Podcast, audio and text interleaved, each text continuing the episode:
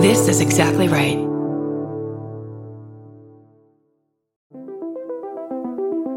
Hi, I'm Erin Welsh. And I'm Erin Allmann Updike, and we're the hosts of This Podcast Will Kill You on Exactly Right. We're back with our seventh season, which is bigger and better than ever. Because guess what? We're now a weekly show. This season, we're tackling everything from long COVID to norovirus, from the supplement industry to IVF, and so, so much more. New episodes drop every single Tuesday. Follow This Podcast Will Kill You wherever you get your podcasts. This story contains adult content and language. Listener discretion is advised.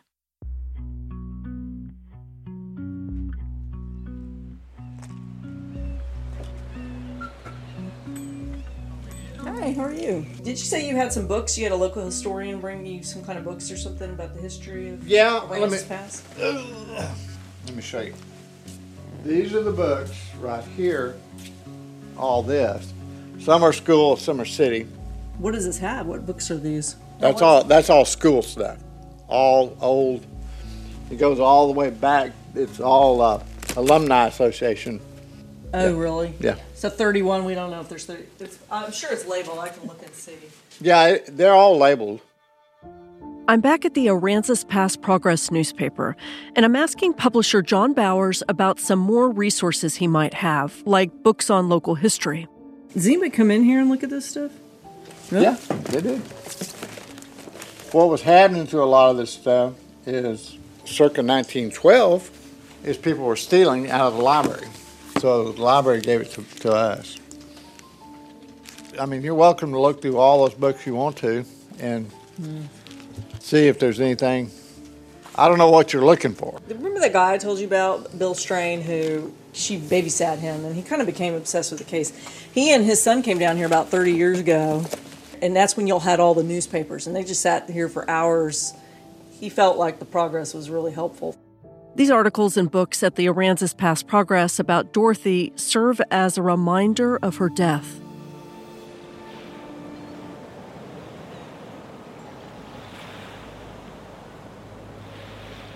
The details of Dorothy Symons' murder in Aransas Pass, Texas, were upsetting to read about. Dorothy and her killer struggled. There were deep contusions on her neck. Clearly, she had fought back. When he was finally able to get control of her, he put his hands around her neck and strangled her in the water. He dragged her body over the seawall. He dug a shallow grave and rolled her into it, then covered her up and disappeared into the night. Rumors and gossip in a small town become confused with facts. Whispers of alcohol and smoking and sex framed Dorothy Symons as a woman with few morals, which devastated her family. Newton Yarberry was the prime suspect, and now he was preparing for his murder trial. His family accused Tom Connor of being the last person to see Dorothy alive. The prosecutor had little physical evidence, aside from some footprints in the sand and potential signs of a struggle on Newton. Those scratches on his back might have been useful today. A medical examiner could have collected DNA from under Dorothy's fingernails for comparison. But in 1931, the DA had to work with what he had witnesses, alibis, and Newton's reputation. Hadn't the Symons family been through enough, especially Agnes? Let's talk a little bit about the impact of a child's violent death on a parent. There's been a lot of research on that. You all know that I'm a mother, and this story was hard for me. This kind of loss for a parent can trigger everything from severe depression and anxiety to physical pain and an increased risk of suicide. Marriages end because of sudden deaths in the family, like the murder of a child, and it will absolutely change people. Dorothy's death really changed Howard and Agnes Symons in a very sad way. I keep hinting at what I call the trickle down effect of this case. It's really an expansive look at how Dorothy's horrific murder damaged many people, entire families, actually. It didn't seem like it was going to have that far of a reach at the time. Once I connect all the dots, this theory will come together. We're just not quite there yet. We've talked a lot about how Bill Strain's lifelong obsession with Dorothy's death fueled his decades long effort to get to the truth. This excerpt from his blog perfectly sums up a major focal point in this episode, and it hints at a disturbing turn Dorothy's story is about to take. Bill wrote Aransas Pass was a small, tough little town. The Great Depression was a 10 year, tough time to live, and it was not Dorothy's lot to make it through. Of all the trials in the county, I don't know of another one that was as fragmented and unpredictable as the trial of Newton Yarberry. I agree. His trial was complicated and frustrating and traumatizing for just about everyone, but especially for the Symons. And now we'll find out why. On August 10th, 1931, Newton was officially indicted for Dorothy's murder. The district attorney spent the next two months preparing his case. Autumn often feels crisp and cool. It's sweater weather in most states, not in Texas. October in Texas is often close to 100 degrees. The fall is hot and sweaty, and old courthouses without air conditioning are miserable. It's a terrible time for a trial in Texas. Nonetheless, on Tuesday, October 6, 1931, testimony began in Newton Yarberry's murder trial. It had been more than two months since Dorothy's body was discovered in that grave by the bay. Of course, reporters filled the courtroom in Sinton. They jotted down notes on their pads and scrambled to interview the prosecutor and the defense, trying to sort out each side's strategy. The papers reported that the state would ask for the death penalty if Newton were found guilty. That would mean that he would die in the electric chair. But the defense seemed confident. Remember that the jury was all male. Newton had no real criminal record. The physical evidence wasn't conclusive. The Yarberrys had hired attorneys who knew how to trip up witnesses on the stand and Newton's attorneys plan to dismantle the prosecution's case against their client. Defense attorney David Shepard says money almost always helps when you're on trial. I think in any situation, if you can hire the best lawyers around, that gives you a distinct advantage, no question. I think the social dynamics are the reverse of what you're saying about a small town, though. I grew up in a small town, and small towns can have the wealthy families be resented by the rest of the community depending on what they're like and the Yarberrys were well liked in Aransas Pass. But what if not everyone agreed? If they're viewed by the rest of the community as too proud, too controlling, too overbearing, then there can be a lot of resentment and that can really play against them. I guess jurors could say they're afraid of repercussions if they were to find someone from a rich family guilty, but it's awfully easy for them to just carry those resentments into that jury box and say, we're going to get even here. I've, I finally got my chance to get a little blowback on these people that I've resented and pushed me around for years. A throng of gawkers stood outside the courthouse in Sinton, all waiting to sit in the galley of the biggest trial in the county in years. When the judge started the proceedings, the courtroom grew silent. The judge ordered the prosecutor and the defense attorneys to call out the names of their witnesses. The DA had 59 witnesses and the defense had 88. That's a long list, even for a murder trial. But that's how important this trial was to the area. The DA and the defense attorneys had to do everything they could to win. Newton Yarberry sat at the defense table next to his attorneys. Reporters described him as slim and sallow, which was not a compliment. Newton reached into his pocket and pulled out a little box. He struck a match, lit his cigar, and quickly puffed on it as he listened to the judge. The media noted that he seemed a little fidgety at times, but of course he was. Who wouldn't be fidgety? Newton had been on the defense since he was taken to jail two months earlier. He refused to talk with the sheriff then, and he hadn't talked to him since. Women sat shoulder to shoulder, gripping their purses. Men sat cross legged with their hats in their laps. High school girls gazed at the handsome defendant. What an odd scene. There were hundreds of people waving paper fans and hats to keep cool, even though the windows of the courthouse were open. A group of enterprising ladies from a nearby church even set up a booth in the courthouse basement to sell coffee and cakes. The trial began with a bit of drama when the district attorney called Tom Connor to the stand, the man who was seen with Dorothy in downtown Aransas Pass on the night she disappeared. Tom was likely the most interesting witness on the DA's list, and here he was on the stand on the very first day of the trial. The prosecutor wanted to establish quickly that Tom was not a viable suspect. Before Tom, there had been two other witnesses. A woman at Dorothy's church reported that she arrived for choir practice that night at 7 and stayed for an hour. Dorothy's friend Mrs. Fowler testified next that Dorothy arrived at her house shortly after 8 p.m. Dorothy told her that Tom Connor would be there soon to walk her downtown as a favor, just to make sure she got there safely. When Tom took the stand, he described to the jury what happened that hot night, July 30th, when he met Dorothy. Tom went to Mrs. Fowler's home to pick up Dorothy and escort her downtown. As they walked, Tom asked Dorothy why she was going there she replied that she was going to ask Newton to take her swimming. Tom testified that he walked Dorothy to the post office and watched her go inside. And then he left and never saw her again. But Tom said he never saw Newton either. It seemed like a simple story. Tom did a friend a favor, dropped her off, and then she vanished. He insisted that he had nothing to do with her murder. And that was the end of the first day of testimony. The state was using Tom Connor to make a very important point. Newton saw Tom and Dorothy together and he became jealous. He confronted her when they reached the bay, they argued, and he killed her. He tossed her things into the bay and quickly buried her in a shallow grave.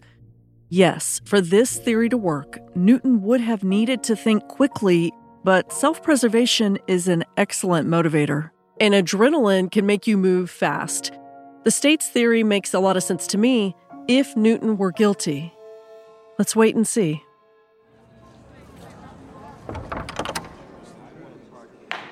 The next morning, Tom walked back to the witness chair. It was the defense's turn to question him now. Yesterday had gone well for Tom, but today, as Newton's defense attorney rose from his seat, it became clear quite quickly that Tom Connor was about to have a very uncomfortable time on the stand.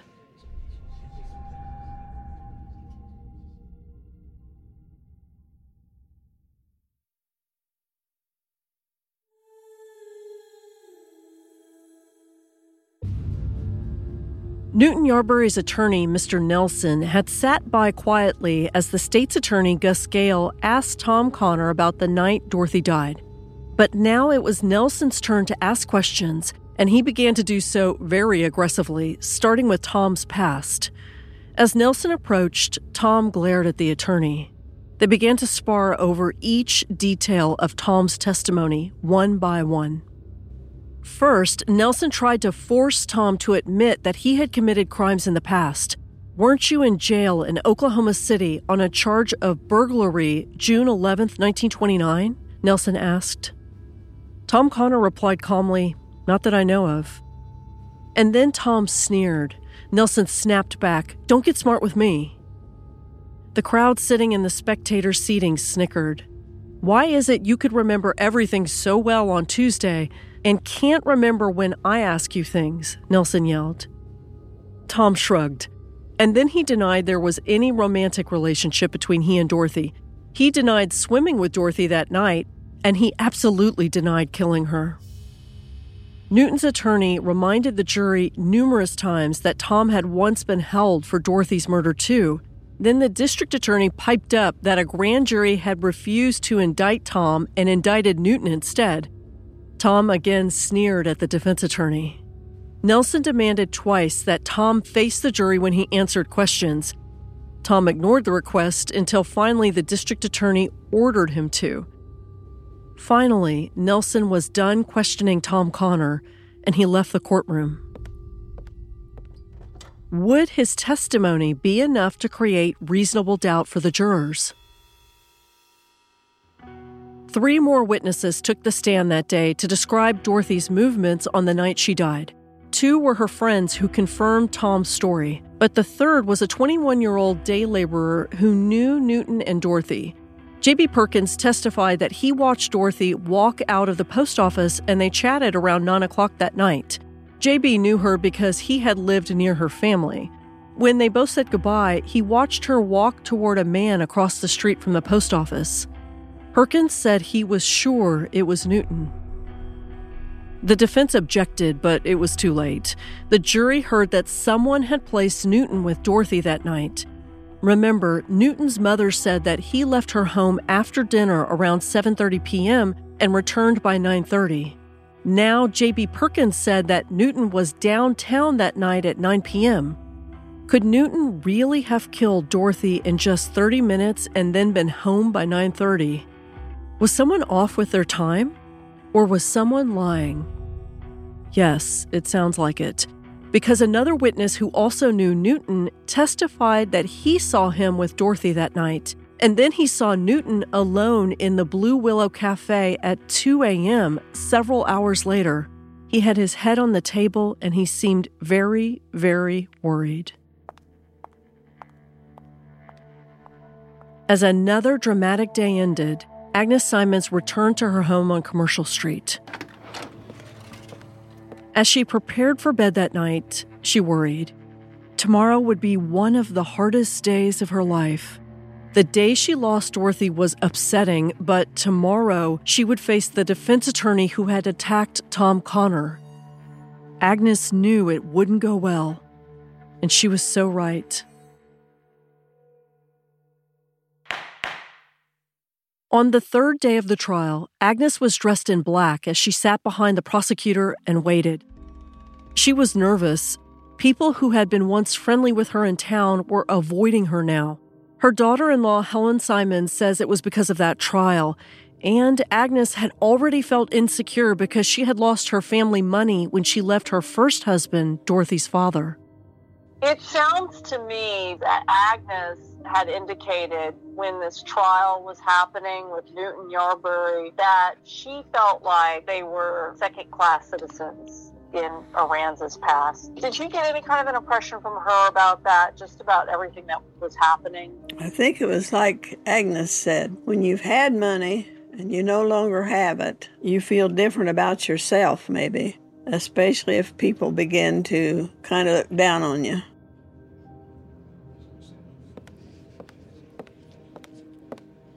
The next day, the prosecutor, Gus Gale, called Agnes Symons to the stand.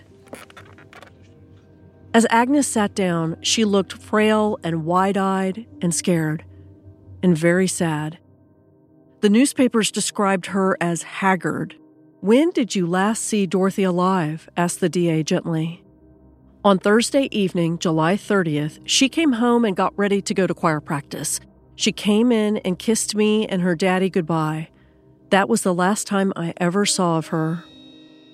Agnes told the jury how wonderful Dorothy really was, how much kindness and love she showed her parents and her brothers. But Newton Yarberry was anything but kind, according to Agnes. One time he brought her home sick. They had been drinking wine at his house, and Dorothy didn't feel well. Agnes watched him toss her on the bed carelessly and walk out the door. She described Newton as jealous of other men. He hadn't been a good boyfriend recently. And this next part seems damning to me. Agnes told the DA that when she asked Newton about Dorothy's disappearance, he called it a fine mess. He said that if she were not found in six or seven days, that he would go hunting for her. What do you think of that statement? The prosecutor asked Agnes. She replied, I thought, he's giving himself plenty of time. Agnes was shocked at how laissez faire Newton seemed about his missing girlfriend and her daughter. That testimony was difficult, but it had gone well for Agnes. This next bit of testimony would not go so well. Newton's defense attorney, Mr. Nelson, stood up and walked over to her as the jury watched. First, he asked about Dorothy's religious habits. Did she go to church?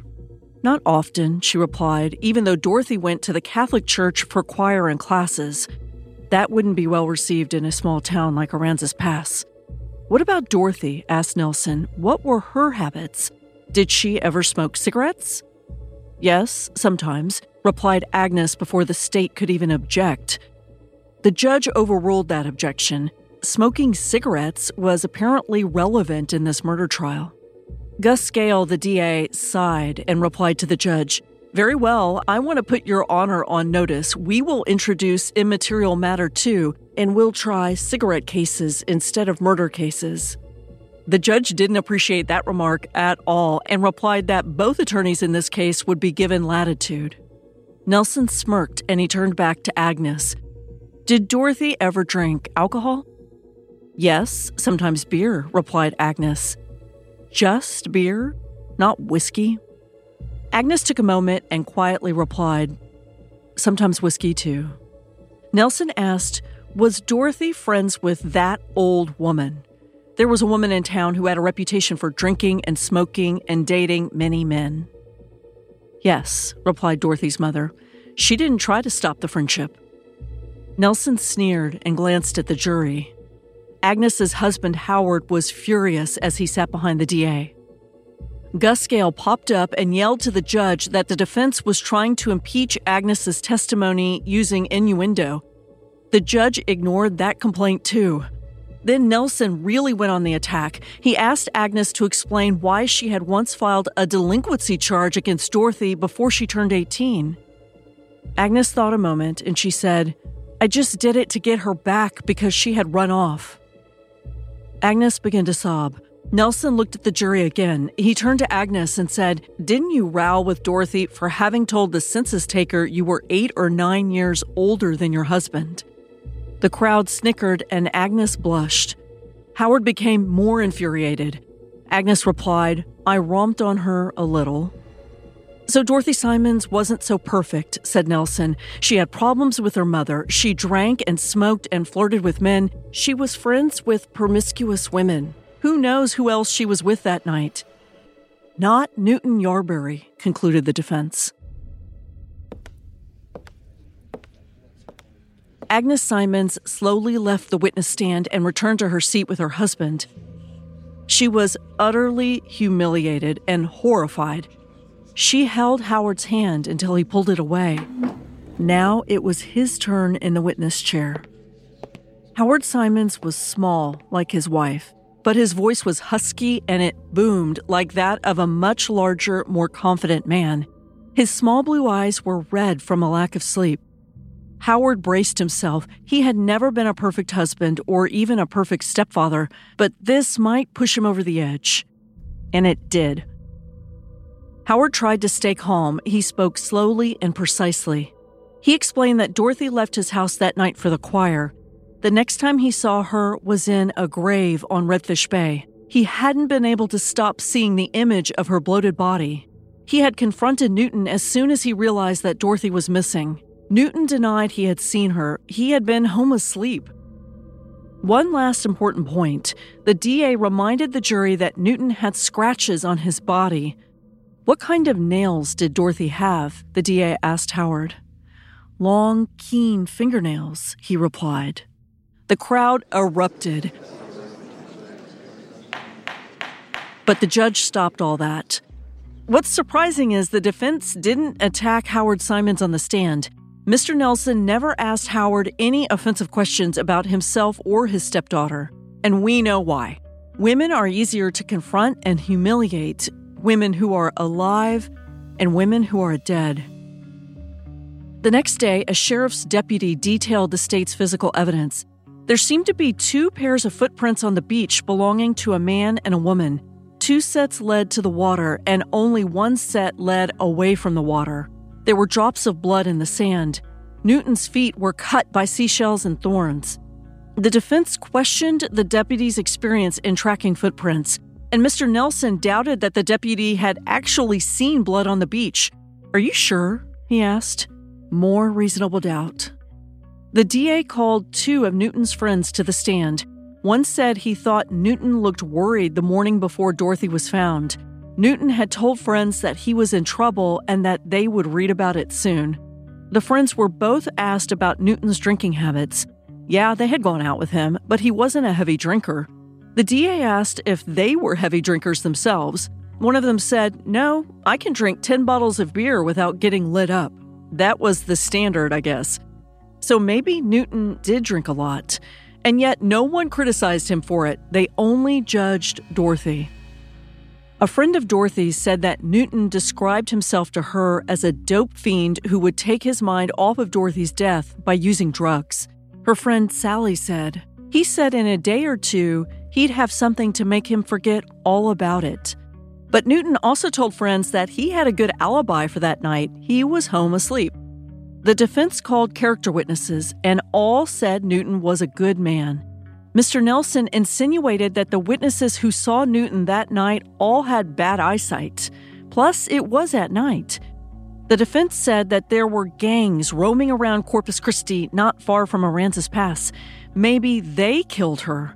It's possible, considering her reputation, the defense said. After about a week of testimony, the judge gave his final instructions to the jury on October 13th.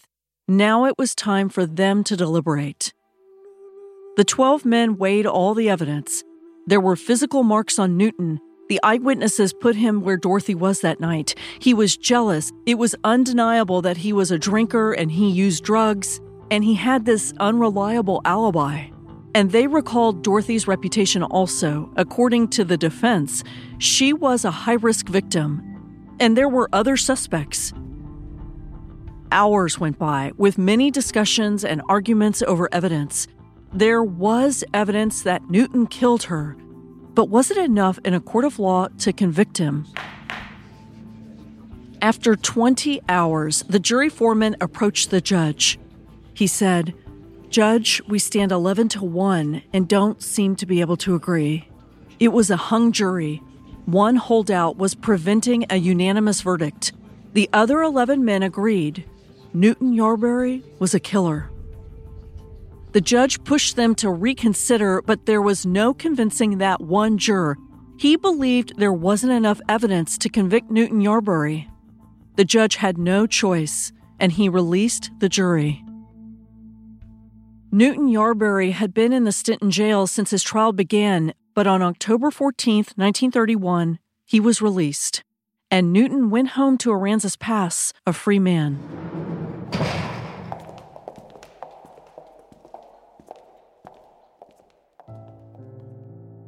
When Agnes Symons heard the news, she collapsed and she wept. Howard Symons fumed. There would have to be another trial, according to the district attorney. This would start all over again. I'm going to go ahead and shorthand what happened next. There was another trial that started about six weeks later. It was essentially a redo of the first trial same evidence, same witnesses, same reasonable doubt, different jury. But there was the same result yet again a hung jury. This time it was much closer, 7 to 5 to convict. Putting the victim's character on trial had been a very effective strategy, so the district attorney declined to demand a third trial. It was over. Newton Yarberry would not be charged again with killing Dorothy Symons. After five months of pain and two trials, Dorothy's parents were exhausted and disgusted. They were already tense and upset and not getting along before their daughter died, but the stress of the trials had damaged their marriage, which was already delicate to begin with. Agnes had been traumatized by being attacked on the stand. Her daughter was gone. Howard was sullen and angry, their marriage was crumbling, and their boys didn't understand any of it. And soon, Joe and David would be ripped apart from each other.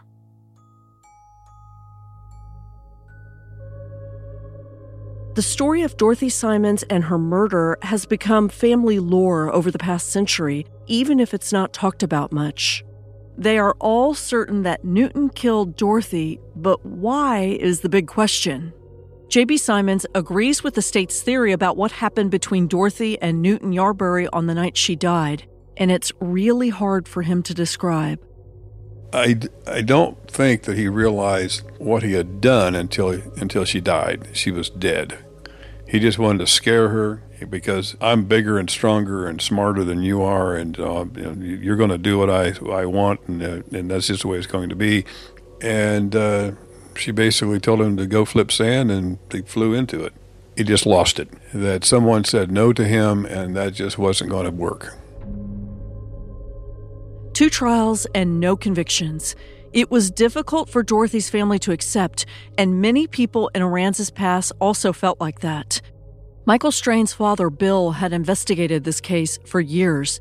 I asked Michael how Bill viewed the outcome of Newton's two trials it wasn't like he ruled Yarberry out, but he was ne- never really convinced. Now, they almost convicted Yarberry the first trial. I think it was 11 to 1 in favor of conviction. But after that, the second trial, it was like almost split down the middle or whatever.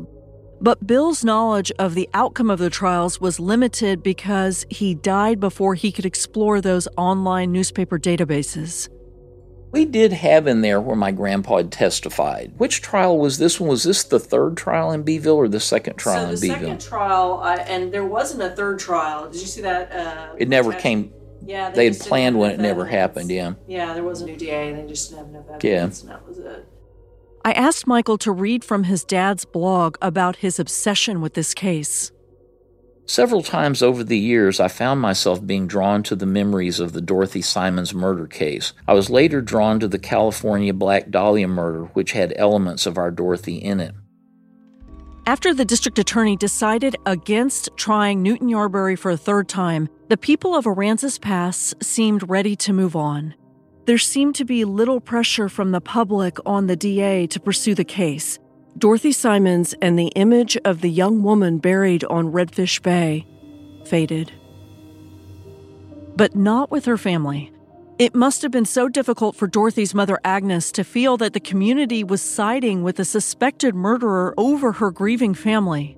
Not to mention the anger and frustration she must have felt watching Newton go free. If she believed he were guilty, I wondered if she actually feared him or if she feared that he would turn violent again and harm someone else. We've talked about the possibility that Newton might have been abusive before Dorothy was killed. We've heard rumors that he might have acted aggressively toward her. And if he had, what if he had done that to other people, other women? Abusive behavior isn't just hurting someone physically. Defining domestic violence can be more complicated. I've spoken with domestic violence court judge Dimple Malhotra about several different cases I've covered. First, starting with violence between young people. Mm-hmm. Um, is it more prevalent than what we see? I mean, do I need to be concerned about my daughters hiding things from me? Do you see that in court at all? I do see a number of young people coming in and applying for protective orders. I do see a number of young people who are victims of domestic violence. And I don't know that it's more prevalent. I think domestic violence is just prevalent. We don't talk about it with our young people. We don't educate them about red flags. What we don't realize is that batterers are able to obtain as much control in the relationship because they are able to manipulate and be charming and have this outward facade of this person who is calm and with it and together. Judge Malhotra brings up a good point. Signs of domestic violence can be very difficult to pinpoint what might be happening in that relationship is that the victim is being isolated from her friends and family. She's being abused verbally and emotionally. This is dangerous, sometimes deadly behavior that can be so insidious, it's almost like it's hiding in plain sight. If only Dorothy had kept a diary or confided in someone who could speak about their conversations. As far as I can tell, only a few of her close friends had been witnesses at the trial, if Newton had abused her, maybe she confided in them, or maybe she tried to hide signs of abuse like bruises so no one would know how threatening Newton Yarberry really was. I certainly got the impression that Newton had an abusive personality. I want to go back to Bill Strain at this point. I feel like I've learned a fair amount about him from all that he's written and from my excellent conversations with his son Michael and his wife Sherry. Bill wrote something interesting in his blog. It's a clear reminder of how dedicated he was, how hard he worked voluntarily to solve Dorothy's murder. After my retirement, I began the job of researching Dorothy's murder and ran immediately into a blank wall. The county clerk adamantly refused to look for the trial transcript. My oldest son Michael and I planned a research trip to cover the areas of the Rio Grande Valley where he spent his public school years, and then on to Aransas Pass, where we found a gold mine of information with the people at the Aransas Pass progress. After we returned, I felt like I had been fulfilled. I even think I felt Dorothy smile. Over the course of my investigation, this case continues to stand out as one of the most challenging I've ever covered. There are three main reasons for that. One is the convoluted murder mystery that still needs to be solved. We'll dig deep into that in our next episode. The second reason is the generational impact Dorothy's murder has had on so many people in the Symons family. I've been talking about that over the course of our entire season, and my final conclusion is going to include some big revelations.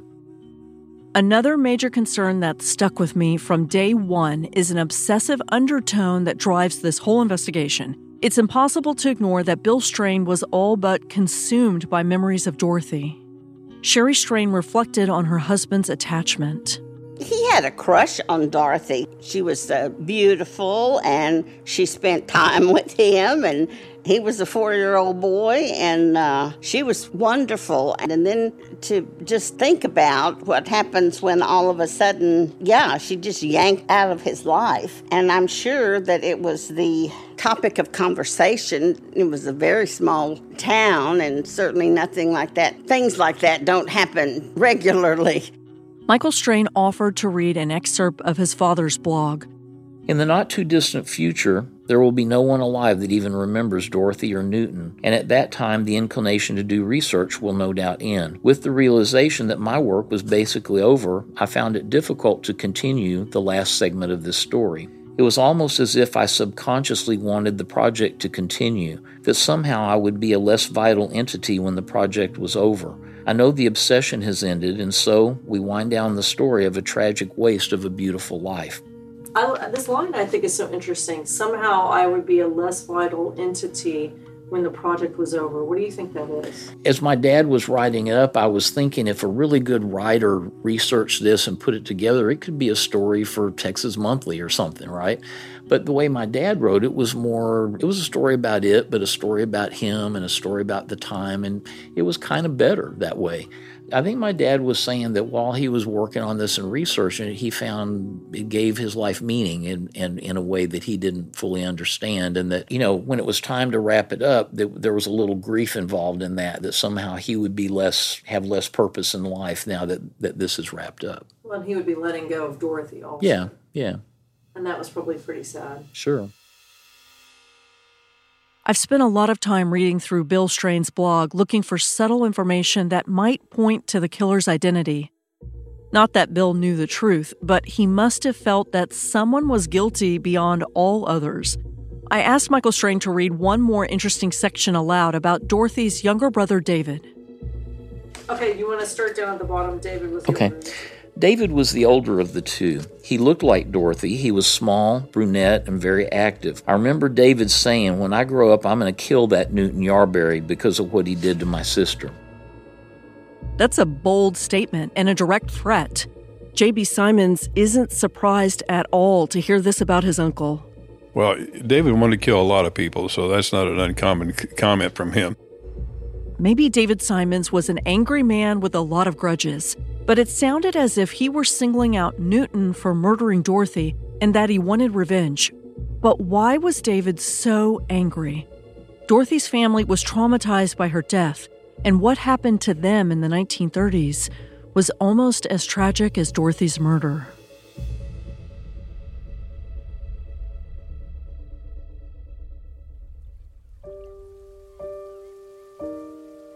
On the final episode of this season of Tenfold More Wicked on Exactly Right. If she heard someone putting Dorothy down, that would have been the bottom for her. He beat on her too. She would beg him to stop, and it was like it was just water off his back. We thought he was going to shoot her with a rifle. He had it out and oh was. Did you get the impression that he felt like he made any headway on that case? I didn't nose around much. As I think of it, he's always kind of had a little bit of a, a secretive side where I'm concerned, and I, I don't know why. My new book, All That Is Wicked, is available for pre order now, including the audiobook. All That Is Wicked is based on our first season of Tenfold More Wicked. You might think you know the whole story of killer Edward Rulloff's crimes, but there's so much more. My book, American Sherlock, is also available. This has been an Exactly Right Tenfold More Media production. Producers Jason Whaling, Laura Sobel, and Alexis Amorosi. Co writers Laura Sobel and Kate Winkler Dawson. Sound designer Eric Friend. Composer Curtis Heath. Artwork Nick Toga. Executive producers Georgia Hardstark, Karen Kilgariff, and Danielle Kramer. Follow us on Instagram and Facebook at Tenfold More Wicked and on Twitter at Tenfold More. And if you know of a historical crime that could use some attention, email us at info at tenfoldmorewicked.com.